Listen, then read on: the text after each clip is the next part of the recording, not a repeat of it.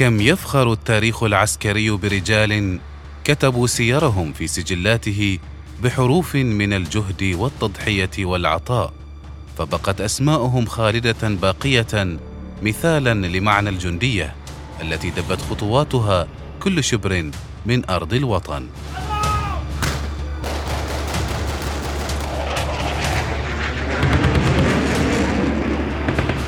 جنود برنامج أسبوعي نتعرف من خلاله على الجنود الذين ضحوا بحياتهم من أجل أوطانهم.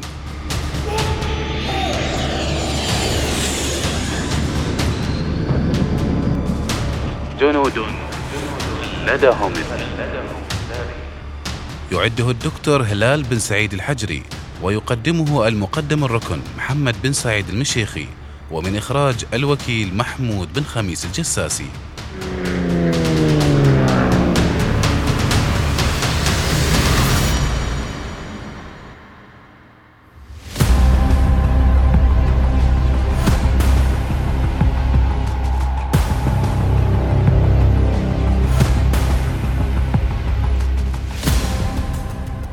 جنود خلدهم التاريخ.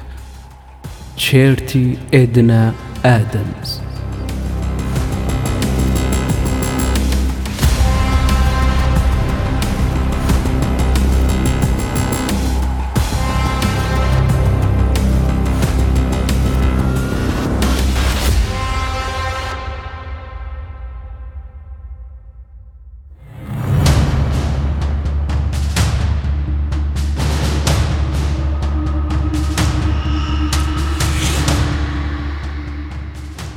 خلال الحرب العالمية الثانية بذلت الولايات المتحدة قصارى جهدها للحفاظ على وصول البريد إلى قواتها في أوروبا. لكن كان معظم العمال القادرين على العمل إما مقاتلين أو مشغولين بدعم المجهود الحربي في وطنهم. كان الحل هو استخدام النساء الأمريكيات من أصل أفريقي. بدأ كل شيء مع ماري ماكلويد بيثون ولدت بيثون لعائلة من العبيد المحررين وعلمت نفسها وأنشأت مدرسة للأمريكيين من أصل أفريقي ثم انضمت لاحقا إلى حكومة الرئيس روزفلت. بهذه الصفة أصبحت بيثون مساعدة لوزير الحرب. في بداية الحرب العالمية الثانية أنشأت أمريكا الفيلق المساعد للجيش النسائي لكنه كان مفتوحا فقط للنساء البيض. أرادت بث إعطاء النساء السود فرصة لدخول هذا الفيلق. وهكذا تمكنت شيرتي إدنا آدمز من الالتحاق بالجيش.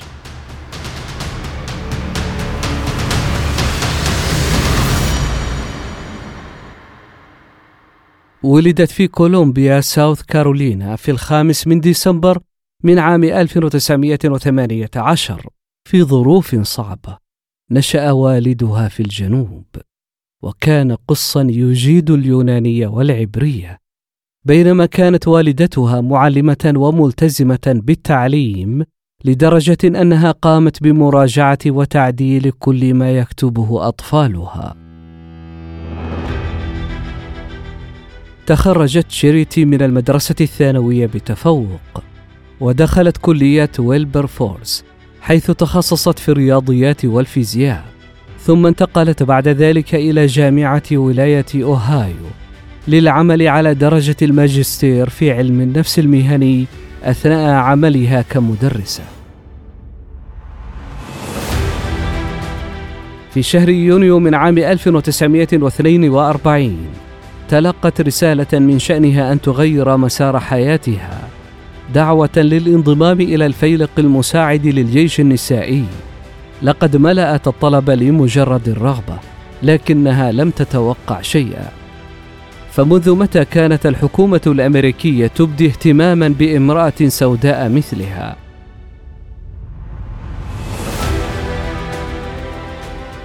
لكن على ما يبدو كان الطلب حقيقيا. وهكذا خلافا لرغبات الأصدقاء والزملاء والعائلة أدت شيريتي اليمين الدستورية في الفيلق المساعد للجيش النسائي الشهر التالي. كان منزلها الجديد قاعدة عسكرية في ديموين في ولاية آيوا. اندهشت حين رأت فرقتها عبارة عن مجموعة مختلطة من 25 امرأة سوداء وبيضاء. وهو ما أثار حماس الصحافة لكن الأمر لم يدم. فبمجرد مغادرة الصحفيين قام الجيش بفصلهن.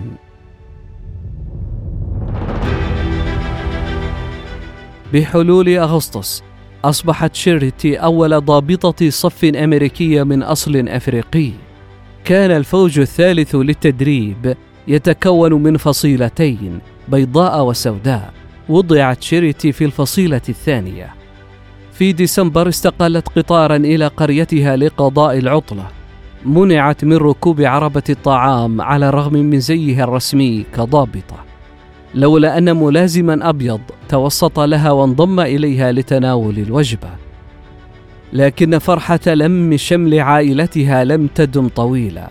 في وقت سابق من ذلك العام أصبح والدها رئيسا للفرع المحلي للرابطة الوطنية لتقدم الملونين.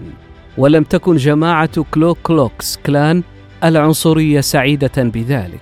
لذلك توجهوا بالسيارة إلى منزل آدمز وحاصروه طوال الليل. أمضت شيريتي ذلك الوقت كله مستيقظة مدججة بالسلاح مع بقية أفراد أسرتها منتظرين الأسوأ. لحسن الحظ لم يحدث شيء. اعتقادا منهم بأنهم قد بلغوا رسالتهم.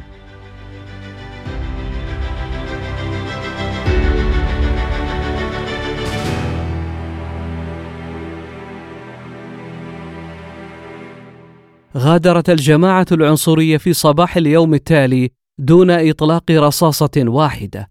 حتى ذلك الحين عملت شيريتي بجد لتصنع شيئا لنفسها.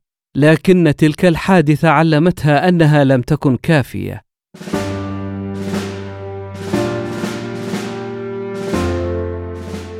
كان هناك الكثير من الأمريكيين من أصل أفريقي يفتقرون إلى الفرص المتاحة لهم طالما تمسك البيض بقوالبهم النمطيه عن السود فلن يتغير شيء. لقد حان الوقت لفعل شيء حيال ذلك. أصبحت مشرفة تدريب وعملت بشكل جيد لدرجة أنها جعلت لها قواعد أخرى في جميع أنحاء البلاد. في أوائل عام 1944 أصبحت شيريتي ضابطة التحكم في مركز التدريب المكلفه بتحسين الكفاءة والتدريب الوظيفي. كما أصبحت مسؤولة عن الممتلكات المفقودة ومسؤولة عن محاكمات النساء.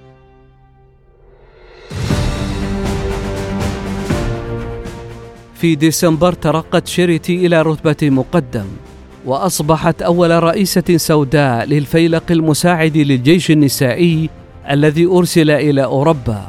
بحلول ذلك الوقت كان البريد يتراكم بسبب نقص القوى العاملة. لذلك تم تشكيل كتيبة الدليل البريدي المركزي رقم 6888 كانت الكتيبة تتألف من 855 امرأة أمريكية من أصل أفريقي مقسمة إلى خمس مجموعات وكان شعارها إذا انعدم البريد انعدمت المعنويات غادرت الكتيبة الولايات المتحدة في فبراير من عام 1945 ووصلت إلى حي سكني في برمنجهام بدهشة سكانها. سارت المجندات بفخر إلى مكاتبهن الجديدة حتى رأينا ما ينتظرهن. كان المكان في حالة خراب وكانت الرسائل مكدسة على العوارض الخشبية بعضها لم يسلم إلى أصحابها منذ عامين.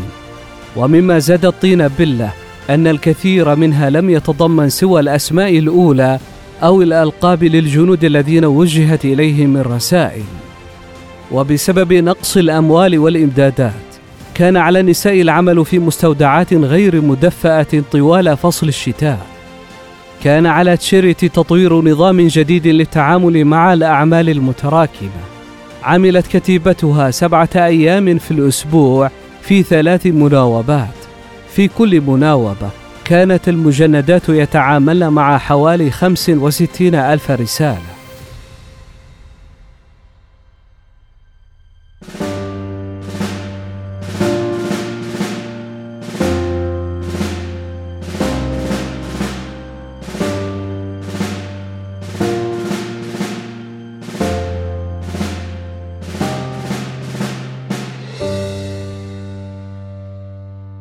لحل مشكلة الأسماء.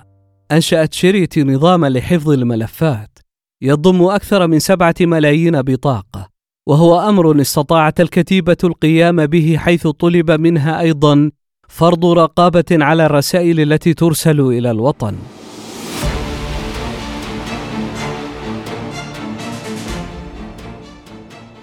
قامت الكتيبة أيضا بتتبع البريد المفقود والموضوع في غير مكانه وتصحيح العناوين واكتشاف من لا يزال على قيد الحياة ومن لم يكن ونقل الأخبار السيئة إلى العائلة في الوطن. ورغم هذا الجهد لم تنل المجندات الشكر المستحق لأن النساء كن يعملن بالمناوبة. لم يكن جميعهن حاضرات خلال عملية تفتيش واحدة.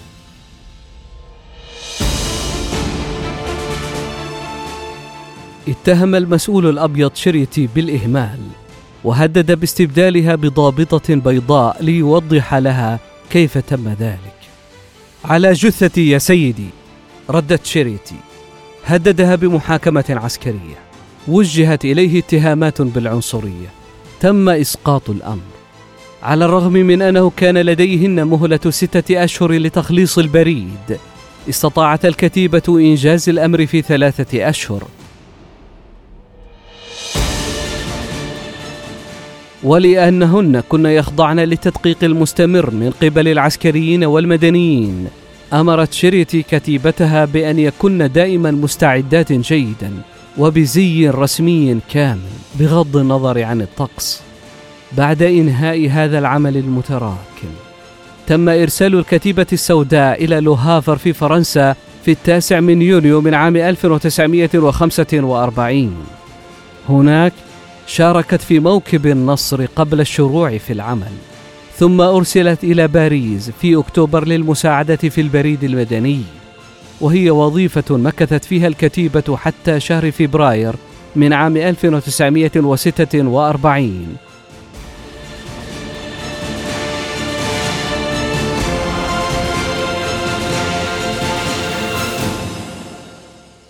عندما عادت إلى الولايات المتحدة على عكس القوات البيضاء لم يكن هناك استعراض لها ولا اعتراف رسمي بما فعلت.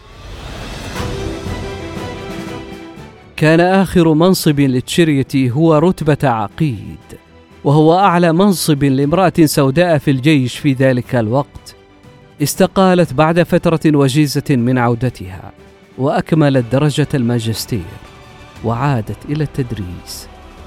بدأ الاعتراف والجوائز الرسمية تنهال عليها خلال النصف الأخير من الستينيات. توفيت شريتي آدمز عن عمر يناهز 83 عاما في الثالث عشر من شهر يناير من عام 2002 في دايتون. وهكذا أصبحت شريتي من الجنود الذين خلدهم التاريخ.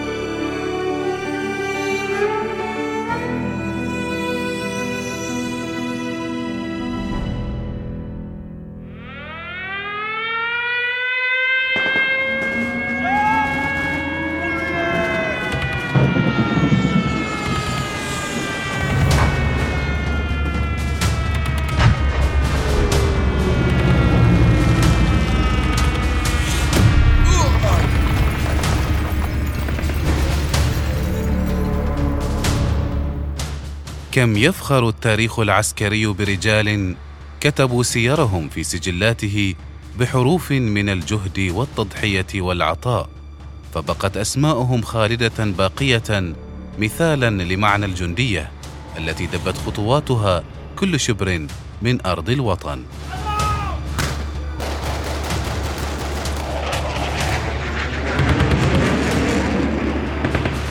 جنود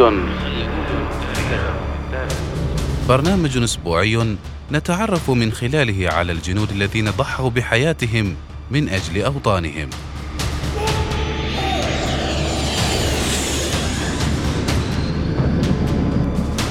جنود لدهم.